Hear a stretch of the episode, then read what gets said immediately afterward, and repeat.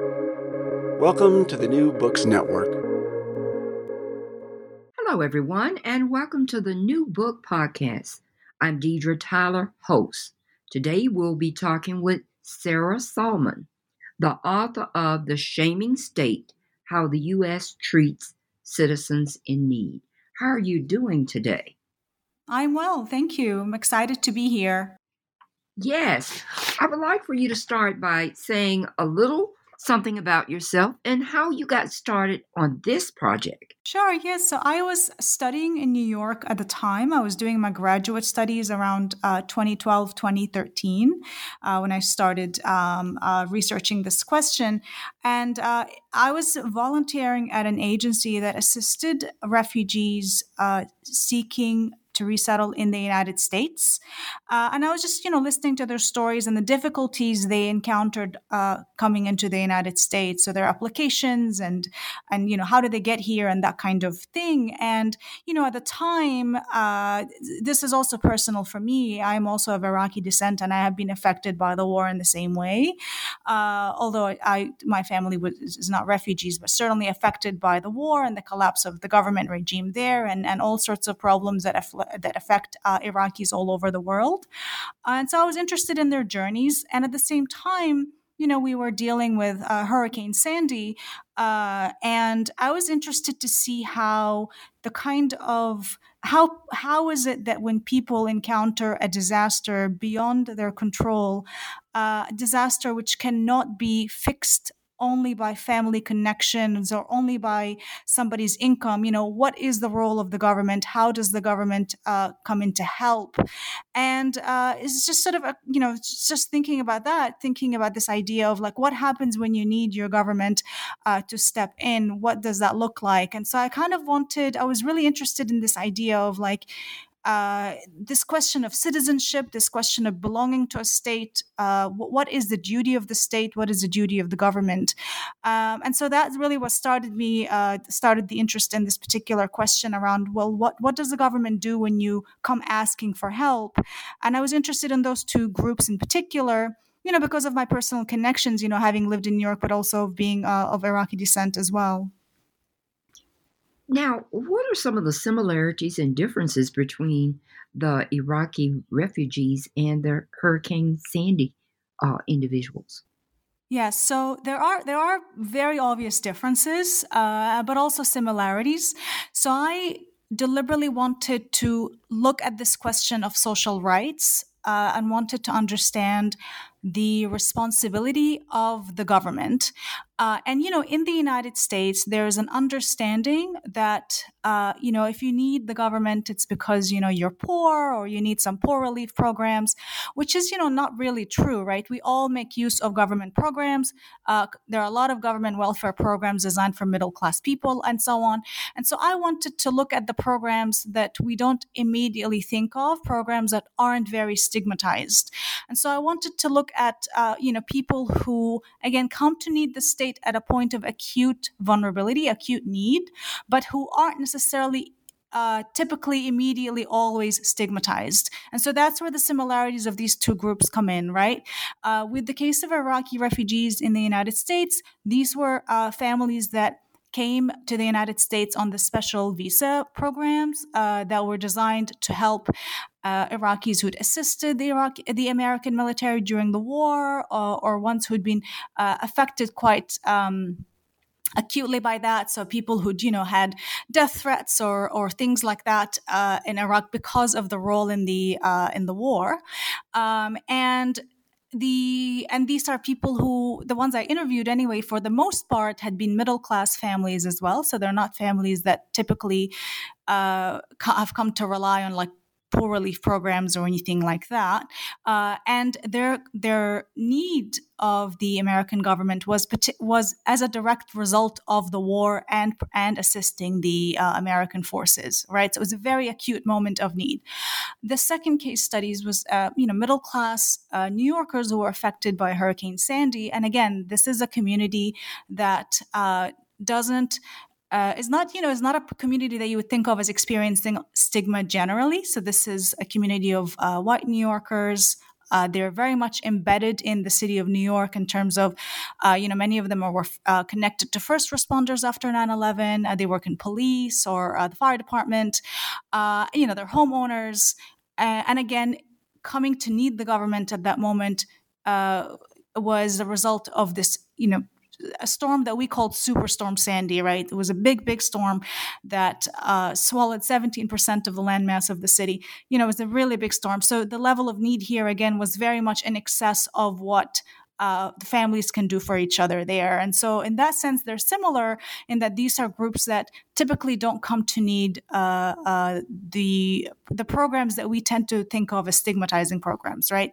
Um, so, they're people who have a kind of ideological worth uh, that we in the United States typically don't really. Um, extend to people who need poor relief. So that we know that in the United States there's a lot of stigma around people who receive public assistance. Well these are people who don't typically receive public assistance. What kind of help are they going to get? Is it is it going to be great? Are they going to feel okay? Is there going to be a degradation of status? Is the state going to provide adequate help or not? Um, and of course you know in terms of differences there are certainly key differences you know uh, with uh, the case of uh, resettled refugees. Obviously you know arriving into the United States, they were, you know, very much grateful to having escaped the violence. They had, you know, different sets of expectations around uh, life in the United States. With American citizens, obviously, the citizenship status, you know, precedes uh, the experience of need. They're they're already uh, uh citizens. Uh, but for me, what was what was really interesting was the similarities, right? That these were groups of people who um, do not, you know, do not ask for poor relief programs and do not are not typically stigmatized. And I just wanted to know, well, what does social what do social rights and social welfare look like for these people? Uh, because I really wanted to interrogate the kind of um, almost a stereotypical belief we have about government welfare. We tend to think of government welfare just in terms of poor relief. And I wanted to interrogate that and look at welfare beyond that for everyday, for everyday sort of, um, well, not everyday, but for, um, uh, people who you know who have their jobs who who do all the right things uh, what happens when they need help now in your book you talk about the deserving poor and non-deserving poor how did the case managers in Michigan, where the Iraqi residents live, uh, view populations there? Yes. So the deserving poor and, and, non-deserving poor is a is a binary that's been discussed by um, uh, you know other sociologists as well. So I was I was referencing the work of Michael um, Katz on that, and um, basically in the American uh, social imagination, deservingness seems to be very much connected to work um, and that exists you know socially but it also exists in terms of the structures of programs of relief as well um, and so uh, any kind of assistance to the poor has conditions around work, right? And so the idea is that if people are working, um, you know, they're supposed to be able to get some kind of help because they're working. The working poor are deserving, the non-working, they're seen it's seen as their fault. There's this kind of binary around um, work and non-work where it is reduced to sort of an individual choice rather than you know a problem that might be connected to you know structural unemployment or things like that. Uh, and further if people are working you know they sh- they'll be fine right? There's this belief we have that as long as you're working you're fine uh, which doesn't always pan out. So with the case managers um, there was definitely this sort of very strong um, I don't know if I would call it a belief, but in the interviews, what came through was that there was this idea that, you know, resettled families, they just have to get to work, right? Everybody has to work. Um, and those who worked, if they had a, if they struggled with something, well, that's okay. They were working.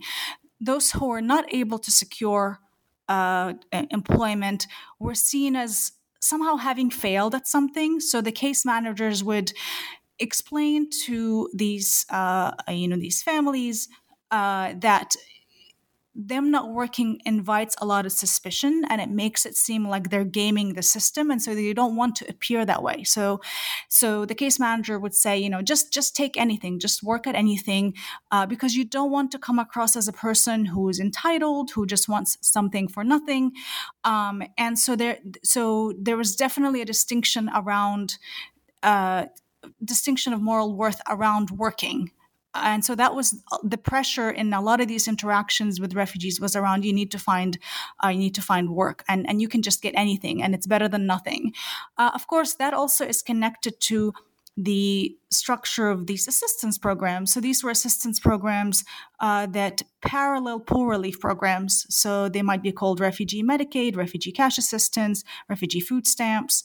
Um, so even though these programs are designed to help resettle refugees, the fact that they resemble poor relief already brings in that kind of stigma of, of using these programs. And so when the case managers were you know acting out that kind of uh, dichotomy they were also reflecting the structure of the programs right that these are programs uh, that are conditioned on employment you had to you had to prove you had to demonstrate that you were looking for work in order to receive these benefits now you talk about shaming in terms of the Iraqi refugees looked upon as being committing fraud, and the New York victims were blamed because they didn't evacuate. What did you find concerning shaming? Well, shame is a very shame is a i mean all emotions are social but there's something about shame where it's a very powerful emotion. So shame is ultimately this experience of not only at having uh, you know failed to achieve an ideal but also as appearing to embody the oppositional values right? So appearing in front of people to not be what you think you are as an honest person or a good person or what have you. So it's an experience of being made to feel like uh, one had committed a transgression or one had violated a kind of a, a, social value right? So it's a very it's a very painful experience because it's it resembles sort of being banished uh, from society. It's like it's it's it's a real break with social norms. So when people feel that, it's a very it's a very difficult emotion uh, um, to deal with, and it it does it can often be transformed. So you know people might feel angry at being shamed. They might feel a lot of rage. Uh, they might feel it's sort of unfair and, and fight it or displace it or or uh, transform it. Um, but in each case, what had happened, it was a bit more complicated. So in the case of um, resettled uh, refugees, the shaming comes through with the again the structures of the programs, right? So these programs, you know, they have very high administrative burdens. So there are a lot of check-in with uh, the DHHS, uh, the Department of, of um, Health and Human Services, um, uh, a lot of sort of applications. Uh, eligibility uh, criteria that have to be constantly updated and renewed and you know a constant demonstration that uh, the need here is legitimate. So the need for food stamps or cash assistance or medicaid. Um, so all the eligibility requirements make make these programs quite taxing. But the other thing that was going on as well is that these programs tend to be irregular as well. Um, so people's access to food stamps can it's not unusual for it to be irregular. It's not unusual for people to have to constantly get in touch with their DHHS uh, uh, caseworkers to talk to them about uh, you know to, to sort of address whatever uh, uh, issue they were having with their food stamps or uh, cash assistance. And the constant uh, connecting with the caseworker brings about shame because it's it forces people to relive uh, their need, right? So they're constantly asking. So it seems as if they're begging. And then the other thing is that caseworkers were also uh, often disrespectful. So there was this, you know, there were several cases in the book, but there's this, you know, one woman, Shadia, Shadia, who I got to know over uh, my time in, in Michigan, who had misunderstood the uh, school lunches and thought that they were free because their food stamps, her family's food stamps, had been suspended. So she goes to see the caseworker and asks to inquire about this bill that they had gotten for the school lunches. And the caseworker looks at her with disgust and says, Who told you this was free? Um, and, you know, as Shadia was relaying the story to me, she couldn't get over that look of disgust. Like, why was her caseworker, who was supposed to be helping her, was looking at her as if she wasn't human? Uh, and that was not an unusual experience, right? So there's that kind of degradation of status that comes with uh, uh, asking for uh, help in these kinds of programs. Uh, and so what ends up happening is that um, you know Iraqis were sort of confused by it. They didn't quite understand why so much hostility. Clearly, they were in need, and it was a very desperate situation. They just arrived into this country, uh, and so on. But they quickly learn the basis of it, which is that essentially you're not really supposed to ask for these kinds of programs because these programs uh, those who ask for these programs are people who don't work and really you don't want to be this person and you just want to you know pull yourself by the bootstraps and and so on. So they quickly internalize that logic as well. Uh, in the case of hurricane sandy it was a little bit more um, nuanced or more sort of implicit because the programs were not uh, designed the programs were not advertised with the same kind of um, uh, attention to administrative burdens, right? So the programs were designed with the idea that they're going to be efficient and simple and so on. But what it turns out actually was that post disaster relief programs also have means testing, they also have eligibility criteria, and they're designed with the idea of efficiency, which is ultimately about reducing uh, waste, which is something that it ends up being absorbed by the individuals trying to access these post disaster relief programs. So, anytime the government is trying to save money, uh, you know, by being efficient, the the the efficiency tax goes onto the individuals, not on the, for example, consultancy firms that were paid millions of dollars to design these post relief programs.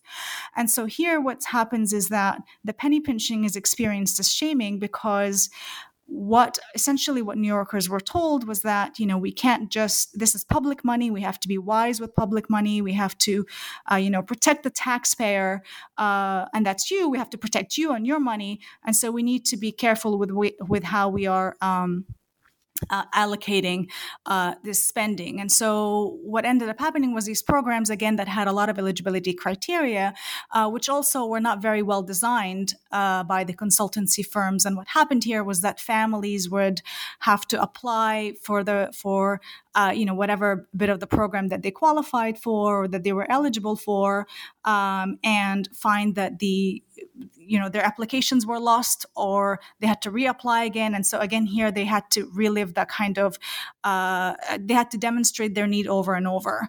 And what made it worse for uh, the hurricane sandy victims was that they were not told to evacuate the day of the storm because of uh, dated evacuation maps um, and so they didn't evacuate, which amplified their losses, which amplified the kind of vulnerability, that experience of having lost everything because they couldn't prepare for the storm in the same way. Um, and they you know, because they're American, right? That's the trouble uh, with American social norms. They were blaming themselves, and they kept, you know, several had, had, in interviews would say to me, you know, if what if I had left? If I had known, what if I had known? What if I had left uh, before the storm? Um, I could have prevented this. Uh, and they almost felt like they were, you know, maybe being punished for not leaving. Uh, and there was there was talk about how people should have left. Um, but if you were not told to evacuate, uh, and in fact, many called the city's phone lines to ask about whether they should evacuate, and they were told that they didn't have to evacuate. Uh, you know, you you'd be doing the right thing because you weren't crowding the the uh, available shelters. You know, you weren't taxing uh, people around you. You were doing the right thing by staying put. Um, and so, definitely not evacuating and then experiencing lagging aid was just was another experience was was ultimately an experience of degradation of status as well. There was this constant self blame around how they invited the catastrophe by not leaving um, and then by coming to need the government. And that was a shaming experience. Thank you. How did scarcity play a role in the lives of both of the groups? So, scarcity in this situation is part of uh, it's it's artificially imposed. It's part of this neoliberal turn away from um, from social programs, right? It's it's it's the idea when co- government constantly cries poverty. Uh, so it's it's not actually a thing that's it's it's not actually a real problem, right? We know that the government has money. It just doesn't want to spend it on people, right? Um, and so the way it plays out in each situation is a little bit different, but uh, but it's interesting how it's it's basically the same logic which is well the government you know we don't have we don't have money. We can't just give money to everybody and you need to work for your money. Um, and so in michigan this the scarcity was sort of explained in terms of um, well michigan had economic problems. You know there was a 2008 recession. There was the detroit bankruptcy in, in wayne county. And these were problems that were um, you know affecting everybody but that it was made worse because of people who don't work who are then expecting handouts. So the language was around expectation of handouts that makes things um, you know worse for everybody else. Um, in the case of new york it was more around well we need to protect public money. This is taxpayers money and we have to be very careful with it. Uh, and actually in the design of the relief programs that were specific to new york there was explicit references to prior uh, storms and hurricanes, including Hurricane Katrina, uh, which sort of presented like a yardstick of, of what not to do, right? Uh, in terms of the high level of corruption and, and waste of, of public money there, uh, and of course the and of course the constant reference to Hurricane Katrina as being the most expensive hurricane, the hurricane that kind of cost us a lot of money and put FEMA in red and uh, in the red and so on.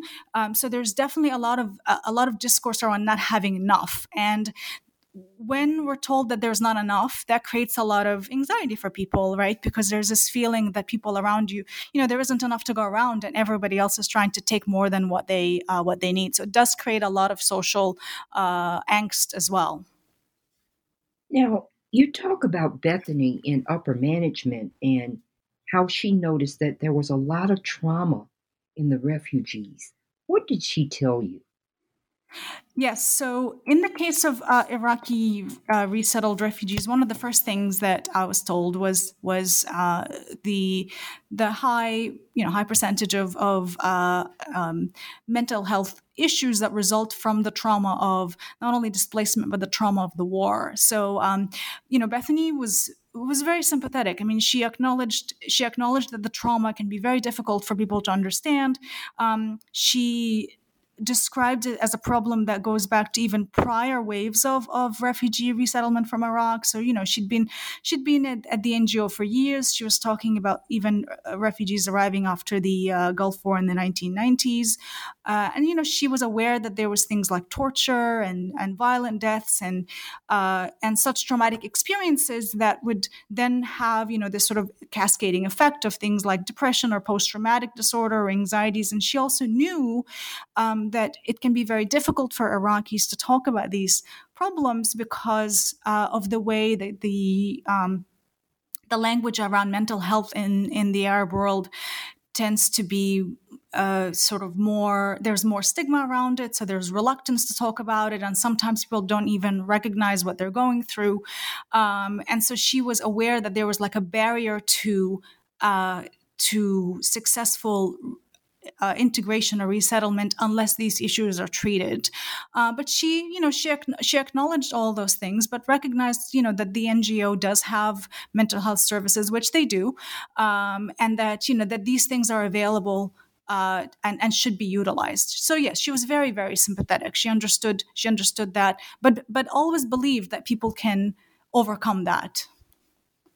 Now, did you find that proficiency in English was a major barrier for the Iraqi residents, especially living in Michigan in that financial um, situation? Uh, you know, it was interesting because it, learning English was presented as a as an important step to uh, integrate into American uh, society, but in a place in Wayne County and and Macomb uh, County, with the presence of uh, a large Arab populations, uh, you know, Arabic was almost ubiquitous in these places. Um, so it is important to learn English if, you know, for families that have children who go to school. Uh, for things like helping them with the homework and things like that. But what I learned from case managers was that you know disputing a bill or um, or paying for a bill or something like that could be done in Arabic as well because of the ubiquity of the language. Um, the English proficiency thing in terms of jobs to me didn't appear, you know, in terms of my interviews with with people and looking at the job listings, it didn't appear to be as much of a problem. And in fact, there were people who were proficient in English who really struggled with finding work. Um, and uh, and and so if you if people weren't as proficient or spoke minimal English, they there was sort of service sector jobs that could be done.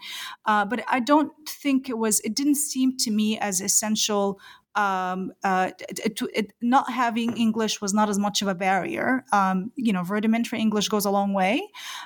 But to me, what was more interesting was that there were people who were prof- proficient and spoke very, very good English and still really had a hard time with jobs because simply there was not really enough to go around, not enough employment opportunities to go around. Tell us about the case of Samara and her problems finding work. Yes, so Samira is so Samira is an interesting case because she was one of the one of two who I spoke with who didn't have a whole lot of formal education, uh, and Samira's a, Samira's command of English was not was was very basic. It was rudimentary. Um, was in her late thirties when I interviewed her. She'd had six she had six children, uh, and she'd struggled with poverty living in Iraq. She was a unique case in that in that sense because I focused I tried to focus as much as I could on family families that had all of the bits and pieces that we're told were important to start over in the U.S. You know, the the, the language, the higher education, uh, the you know the the job experience, things that were supposed to help in terms of resettling in the United States. So Samira was not was, didn't have any of those things. She was an, she was unusual in that sense. Um, she lived with her children uh, in an apartment that had no furniture. It was a basement apartment with with nothing in it, um, and she. Uh, would attend English classes. She applied for jobs in different places, uh, cleaning jobs at local restaurants or cafes, uh, and wasn't really uh, successful and her case managers at the NGO uh, believed that she was sort of not really trying hard enough, right? That she wasn't trying hard enough to get a job. They advised her to just go door to door to ask for work so that she wouldn't appear complacent because she'd also had trouble with her uh, food stamps and cash assistance uh, being irregular. Uh, and so basically she would she was advised to keep looking so that she wouldn't seem like she's just trying to get something for nothing. And there was this weird story about how she that she may be just gaming the system and you know sort of relying on the on the um, on the benefits because she has so many dependent children. And for me it was it was it didn't seem like she was winning anything. You know it was an apartment that had no furniture. She was looking for work. And in fact she'd been declined uh, even cleaning jobs at cafes uh, you know they had said that she was one one owner had said that she was too old and would tire easy but she was only in her late 30s um, and so you know this is an example of a person who was not picky about the jobs they wanted uh, which was another thing that you know iraqi resettled refugees were sort of not accused of but suspected of being too picky you know and, but she wasn't picky uh, and still couldn't find anything yeah now, part two of the book, you talk about social rights and shaming in the post disaster relief programs. Talk about uh, Kate and Michael. Yes. So in in the second half of the book is when I turned to uh, Hurricane Sandy and uh, in New York, and uh, Hurricane uh, Sandy surprised this particular neighborhood because the neighborhood was not in uh, um, in a mandatory evacuation zone. So it took it took people by surprise in that neighborhood. Uh, and there was, and I inter- interviewed several people, but Kate and Michael was, you know, were a couple who'd grown up in that neighborhood who uh, had a two story home, uh, and you know they didn't think they would need to evacuate because they were told they didn't have to. Uh, you know they did the right thing. They had the flood insurance, which is that uh, the the national flood plan. Um, and when the hurricane, when the storm came, the storm surge, they barely escaped. So they were able to get out uh, uh, safely. Uh, but the water had risen four feet. The, the house had sunk by seven inches. Uh, the initial estimate said that their house was going to be totaled and they would get uh, um, 250,000 uh, to, rebuild their home. Uh, but then a second evaluation came and, and uh, lowballed them basically and said that they would only get just over a hundred thousand uh, and that the house would be repaired right um, so their story was part of something else that was going on at the time that affected not just that neighborhood, but a bunch of other neighborhoods in New Jersey and New York, uh, where the insurance companies were deliberately uh, underpaying. And there was like a lawsuit, and FEMA was involved, and it was a whole thing. Um, but this was a story here of a couple who thought they did all the right things by staying home like they were told. They did the responsible thing by having insurance, only to be told, only to be uh, uh, offered a very low estimate, um, and having to go through that process of applying and negotiating and um, um, you know, attending the town hall meetings and, and just trying to gather as, as much information about how to move forward. Uh, and, you know, they, they felt betrayed. They felt betrayed by their government and Kate would often sort of vacillate, so she would feel angry about the experience with the insurance and you know the government letting her down. But she would also blame herself for not leaving. Um, she would ask questions about you know well who you know uh, who's responsible for all of this I, sh- I, should have left i but i didn't know and it was this a mix of emotions uh, as she was relaying her uh, story but there was this feeling like that she um, somehow failed at preventing what had happened to them. And it was a very strong feeling. So even though she knew rationally you know that they were doing all of these right things she was gripped by that feeling that um, it was somehow her fault for not preventing the disaster in the first place. You talked briefly about the elderly people in the new york area before and after the hurricane. What did you find there with their stories? So uh, the neighborhood does have people who are older, so people who might be nearing retirement, but it also has some people who are elderly, who are more frail. Um, so those people, you know, they had to wait out the storm in their attics because they weren't expecting the storm and they weren't expecting that they had to evacuate. Uh, and you know waiting in their attics to be rescued the next day by the national guard you know very very traumatic experience then there were people who were, you know, nearing retirement who had to scrap their retirement plans while waiting for insurance and other rebuilding programs. Uh, that that story, the story of of you know scrapping retirement, was was difficult because these were people who'd worked, you know, worked all their lives and had you know solid retirement plans, and then Sandy comes along and just takes everything away, and it took everything away. Um, precisely because the post disaster rebuilding program was just not adequate in any way. It was a complicated program, it was obtuse. Uh, and so people were waiting for years before they could see some kind of uh, movement in their homes uh, in terms of rebuilding and repair, yes. Were the safety net programs available to the residents there?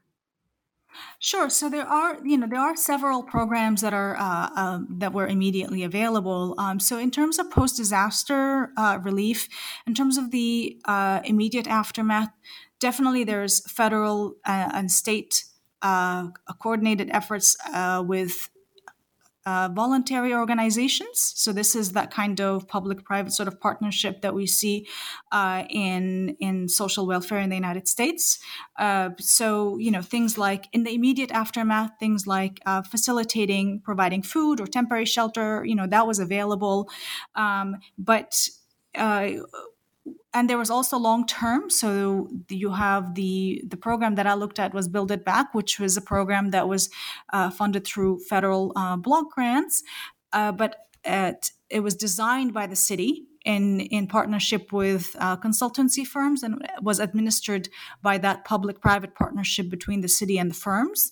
Um, so these were programs that were available uh, but it was just that with the long-term relief programs, the long-term rebuilding, it just wasn't. The programs were not good, right? The, because the because the priority was was all off.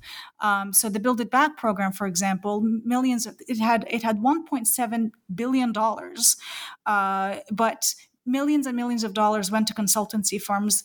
Uh, it took years for the money to actually move toward constructing uh, and building houses, and and the priority was all wrong. You know, it was it was it just was not a very good program because embedded in the Build It Back program was this idea that uh, in order to be efficient, we had to um, you know create all this sort of eligibility criteria and the eligibility criteria translated into an administrative burden uh, that was shouldered by uh, individual citizens who had to wait in their damp homes you know for years uh, before uh, before they could see some movement on their housing tell us about the lack of social capital after you know the hurricane so I will say that in the neighborhood there was a lot of social capital, right? So social capital is basically the kind of connections that uh, you know members in the community have with each other. You could see that in churches or PTAs, uh, uh, neighborhood organizations, um, and social capital can be very helpful in, in the uh, post disaster relief, particularly the early period of post disaster. You know, people can lean in on each other. Those who uh, had suffered more can lean on those who've suffered less. Uh, communities that have social capital also tend to have high trust. Um, so this this neighborhood definitely had these features. It had very strong community organizations. Uh, the neighbors really did know each other, but the the problem I think is that we tend to overstate or valorize social capital too much, and we tend to think of it as a thing that could potentially shield communities from needing the government. And I think what's what really stood out to me is that this neighborhood was like a best case scenario of having good social capital, right? Uh, that it had all these connections, but yet it couldn't move forward because you know guess what? We really need the state. Like we need we need the government. Um, and so in this neighborhood there was definitely there was definitely social capital. It just wasn't enough. Uh, it, it helped a lot in the early days. But you know when it came down to you know returning electri- power electricity the grid uh, water um, rebuilding you know we do we definitely need the state. Now you talk about what makes a person middle class. How did these programs um, help when you you examine the New Deal? Who did they help and who did they exclude? Yes, that's a very good question, and and the reason why I was I brought in the New Deal when discussing uh, um, the the kind of the structural or the, the, the big big social factors that produced the situation we, we are in right now in terms of a state that tends to shame people when they ask for help um, is that I was really curious as to why people felt ashamed when asking for help. I didn't quite I didn't quite understand why it was so powerful for us that somehow asking for for the government's help with these programs it wasn't made easy to begin with, but somehow people felt um, like they were weak or like they lacked moral worth. And um, what it's sort of what I think it relates to is that is that it relates to social and cultural norms in the United States, which to me seem to really come into um, uh, sort of they they really become cemented during the New Deal period. So the New Deal is this big idea program, you know, that full of safety net uh, uh, programs like Social Security, but also full of like uh, a serious investment in um, expanding the opportunity structure, uh, regulating labor, creating good jobs uh, that really did benefit uh, a lot of Americans, but it was definitely there was definitely clear segregation in terms of who was able to access the New Deal and benefit from it. So the New Deal really did create a period of expansion for the white middle class, but it excluded others uh, from that opportunity of, of uh, and then that uh, uh, period of expansion. The other thing that the New Deal did was that it it uh, gave material shape to the American dream, right? This idea that you you work hard and you get places. But the New Deal had all these programs that relied that basically created jobs but it concealed the role of the government right? Because it's ultimately it's it ultimately created this myth that if you work you'll get places. But these jobs were already created by the government to begin with. So it was through government intervention that we see good jobs well-paying jobs secure jobs um, you know subsidies on mor- on mortgages and things like that that allowed for the expansion of the middle class.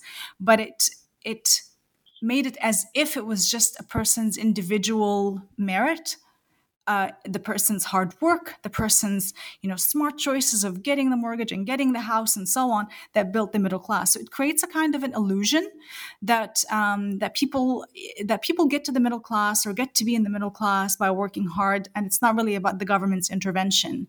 And at the same time, those who come to need the government because they are poor are basically told that they, that they are a burden, and so it creates a distinction between the kind of help that the middle class got to become middle class and the help that a poor person might get. So it bifurcates or creates a kind of a false distinction around need. So it seems that people who need the government well, these must be the poor people who just can't pull themselves by the bootstraps. Meanwhile, we all need it and we all benefit from it. Uh, and so the New Deal was very selective in that way, but it was also, it allowed for the, uh, it cemented this myth of, of individual grit. Now, one important nugget in your book was the fact that real wages have not risen since the 70s. How does this make it hard for people after a natural disaster or for the new Americans who are resettling? Well, it, it, everything becomes harder, right? Everything. Um, and if you think about the the trouble with uh, real wages not rising since the 1970s, it would be taken in conjunction with other things that are going on as well, including that uh, since the 1970s, we start to see the state the government retreating from its duties. We start to see a kind of language of the government being the problem, not the solution. We need small government. We need the government to do less for us. And so you have a bunch of things happening, including uh, the decline in real wages, including the decline of, of good jobs due to things like automation or outsourcing, um, in addition to the, the rising costs of social reproduction, so the rising costs of things like healthcare or education or housing. And so everything is happening all at once. Um, and it's just, it increases people's uh, vulnerability, but it also it increases people's vulnerability in the, uh, uh, um, in a state that just isn't willing to offer help. Um, so everything becomes worse uh, uh because of that. But what was fascinating to me was that even though we have all these things going on since the 1970s, the, un- the undoing of the New Deal uh, since the 1970s, the belief that grit will get you places, and the belief that you can get on without asking for help still persists. So these these beliefs are still there culturally and socially, even though materially the foundation doesn't exist anymore. Now, how did the Iraqi refugees deal with their associations with the Black residents in Michigan? You talk about that a little.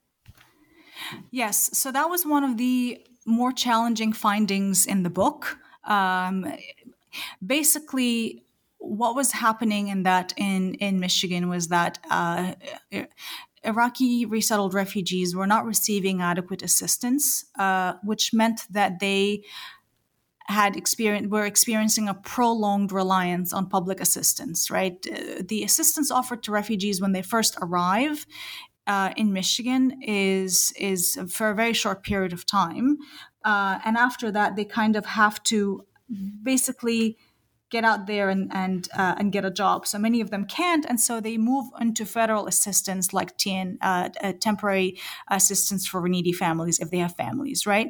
And that's that's a very stigmatized program, right? And in uh, in in Michigan, they come to you know inhabit the same spaces that poor black and white michiganders inhabit as they wait for this assistance right? So the same offices uh, the same you know crowded places waiting to meet with their caseworkers. Um, and what had been happening is that they and this is this is a, a, a structural problem in the united states right? Uh, and it has to do with the way immigrants when they first arrive in the country uh, they in order to assimilate successfully, they basically have to assimilate into whiteness. So this is something that's been documented in the uh, immigration literature as well. Um, so because of because of the, the anti-blackness and, and uh, uh, you know and, and, structural racism in the United States and ref- and immigrants, including refugees, uh, quickly pick up that to be successful. Uh, basically, you have that you that to be successful, you would adopt the uh, dominant cultural um, uh, dominant cultural values, right, which are white in the United States. And so when they encounter the spaces and they're with uh, um, Black Michiganders, uh, that's when they start to feel like, well, I'm, I'm going to be experiencing down, downward mobility if I do that. And so they start to express that kind of racial hostility, the racism uh, in conversations. And so they do things. So, like I was told in interviews, for example, that they almost set up like literal boundaries. So they move into neighborhoods that uh, have white people in them, even if, if it means paying more rent. Um, they constantly distinguish themselves in, you know, in terms of their assistance they're receiving. So they would say things like, well, you know, I'm receiving assistance because I really need it, not like these other people you know they go on they buy drugs with their with their assistants which you know these are stories that circulate that have no truth but they're very powerful stories oh you know they go and buy drugs with it or they go and waste it on on alcohol and we're not like that and so on so you start to see symbolic and literal boundaries being uh, built up and so that's how they uh, resist that kind of association. Um, and it can be expressed in real um, uh, racist language as well. Yes that was a very difficult part of the of the research as well. Yes, you indicated some real discrimination um, there, and I I saw one quote, and it was, "Didn't move all the way to America to escape war to live near enslaved people." You know, yes, was that a way of blaming the blacks for the state of welfare? Or what was going on there? Yes. So um, it definitely that's a big part of it. Um, but it's it was also the kind of it's to me when I heard that I it reflected to me the kind of structural racism that exists in the United States, and it was very painful to hear that because it it to me it was painful to hear this you know this person come to the United States under very horrible circumstances and pick up on and adopt the racism that's here as well. Um, and so I was really I I struggled with that, but I think you're you are right. Absolutely, there are two things going on. One is that that quick internalization of racism in the United States, but the other one was also yes, blaming Black Americans who were receiving assistance. So it becomes like basically what they were saying. What what what resettled refugees learned very quickly um, is that there isn't enough to go around and people abuse the system. And immediately, people who abuse the system, quote unquote, takes on a very racialized character, right? And so it, it generates a lot of anger uh, towards that group. And it comes out in this way, right? This kind of very hostile racist language in wanting to move away and not live, not, not live in black communities. But it definitely as if it's as if they want, as if the the families kind of wanted to distance themselves from uh, from this stigmatized group so that they they are not stigmatized as well. It was a way to escape the stigma as well. Now let's return to Jamaica Bay residents. Um, they were so protected because they said food and clothing, you know, that they would distribute would attract strangers. Yes, Yes. And I think this is the point, you know, earlier you, you asked a question about scarcity. This was the impact that I believe this is the impact that when people experience the resources as scarce, it does create a kind of a social anxiety around, well, are we going to have enough? And usually that translates into these othering attitudes, racist attitudes, uh, against others, right? And so what was happening in the uh, community in New York was people were afraid that as aid was coming in, including things like food and clothes, that people from outside of the neighborhood would come and and uh, um, you know steal these things, and you know they had to sort of their fears had to be allayed a little bit but yeah there was this concern around that. And um, you know so there was like informal kind of neighborhood watches going on. There was rumors as well that you know people were breaking into houses. I don't know if that had actually happened or not but there was these rumors that you know people from outside of the neighborhood were coming in uh, and, and breaking into houses um, uh, that were unoccupied at the time because of the hurricane and that there were people coming in to take the food and I think that's a direct impact of that experience of like there isn't enough. uh, that that produces that kind of uh, hostility.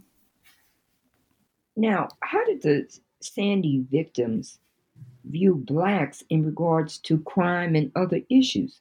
You talk about this light surveillance of black Americans in the public housing. Tell us more about that. Yes, so the neighborhood in, in in that sense in New York is not that different from other neighborhoods in New York. So New York has this strange well, perhaps strange is not the right word, but uh, it has this characteristic, you know, that you might have a neighborhood that's made up of, you know, uh, uh, private houses that are, you know, market priced, and then around the corner you might have public housing. So that's not unusual in New York, um, and that was the neighbor- the neighborhood had that as well, right? So you had communities that you know they own their homes and what have you, uh, and then very close there's there's uh, this public housing. And at the time, uh, there the the police was experimenting with this thing in this particular public housing of putting really high lights, sort of uh, very bright lights, shining onto the public housing uh, area to supposedly it was to make sure that drugs were not being consumed. Um, and I don't know if you've seen those lights; they're very bright. Um, and I, I don't know how people can go to sleep or how people can just, you know, even function with that light just pouring into their houses. And, you know, one woman in the neighborhood was saying, well, this is really important because we need to make sure that, you know, bad things aren't happening there, that people aren't using drugs or committing crime. And it was, for me, it really stood out because the neighborhood also grappled with drug addiction. So young people were grappling with drug addiction that was, you know, had had produced several deaths, but it wasn't the same punitive explanation, you know. So the the woman who said that was also carrying that anti-overdosing uh, medication with her in case somebody in the neighborhood overdoses. Um, and so it's very interesting to see that the same behavior was read very, very differently uh, in a very racialized lens in this community what's the overall message you want the reader to leave with once they finish reading your book? Uh, there were a couple of things I really, really want to um, make sure that everybody takes seriously. Uh, the most important thing is that vulnerability is a shared human condition and that we must resist this feeling of shame when we need help and we must resist the kind of political language that represents our human needs as signs of weaknesses. Uh, and I think it's also really important to not think of ourselves as islands, but really to recognize um, that we are, you know, we're not really self contained individuals, that we are made through connections with each other, and that in a state, in a government regime, you know, where you give up certain freedoms in order to have certain uh, services or, or what have you, we need to make sure that people understand that that's the state's duty, right? That there's a duty of care that the state is not meeting. Um, and the reason why I think this is important is that I, I I'm not so sure that there's a way to do away with the shaming state. I'm concerned that this is a very persistent tendency, regardless of who has political power. But what I'm hoping for is that once we recognize our shared vulnerabilities and are able to have community connections that transcend those lines of like race and racism, um, community connections that are grounded in, in the spirit of mutual aid, that that might help us structure our demands of the state and actually demand that the state meets its duty of care. Uh, that would be the most important thing that I think people should um, should take from the book. Now I've taken up enough of your time. Can you tell the audience what's the next project you're going to be working on? Sure. So I'm really interested in uh, what happens when people are neglected by uh, the government. What sort of what reactions happen? Which was part of the reason why I undertook this um, this project, this book, The Shaming State. Um, I just finished an article on the New Zealand response to COVID nineteen, since I'm uh, currently working at Victoria University in Wellington, New Zealand, and I am a New Zealander as well. And the article explores the the kind of con- the reactions to the uh, government's COVID 19 strategy uh, and exploring the ways that government neglect can produce reactionary as well as pro social, uh, organized social responses. Um, and I'm also at the moment involved in looking at or studying um, the way people come to engage with extremist uh, ideologies and the role of experiences of social alienation and government neglect these kinds of experiences and how they might make people more susceptible to engage with uh, extremist and populist um, ideologies. So it's it's it's in the same direction, but a little bit different. But that's what I'm doing at the moment. Well, we will be looking forward to that project. Thank you again for being on the podcast. Thank you so much. Thank you for having me.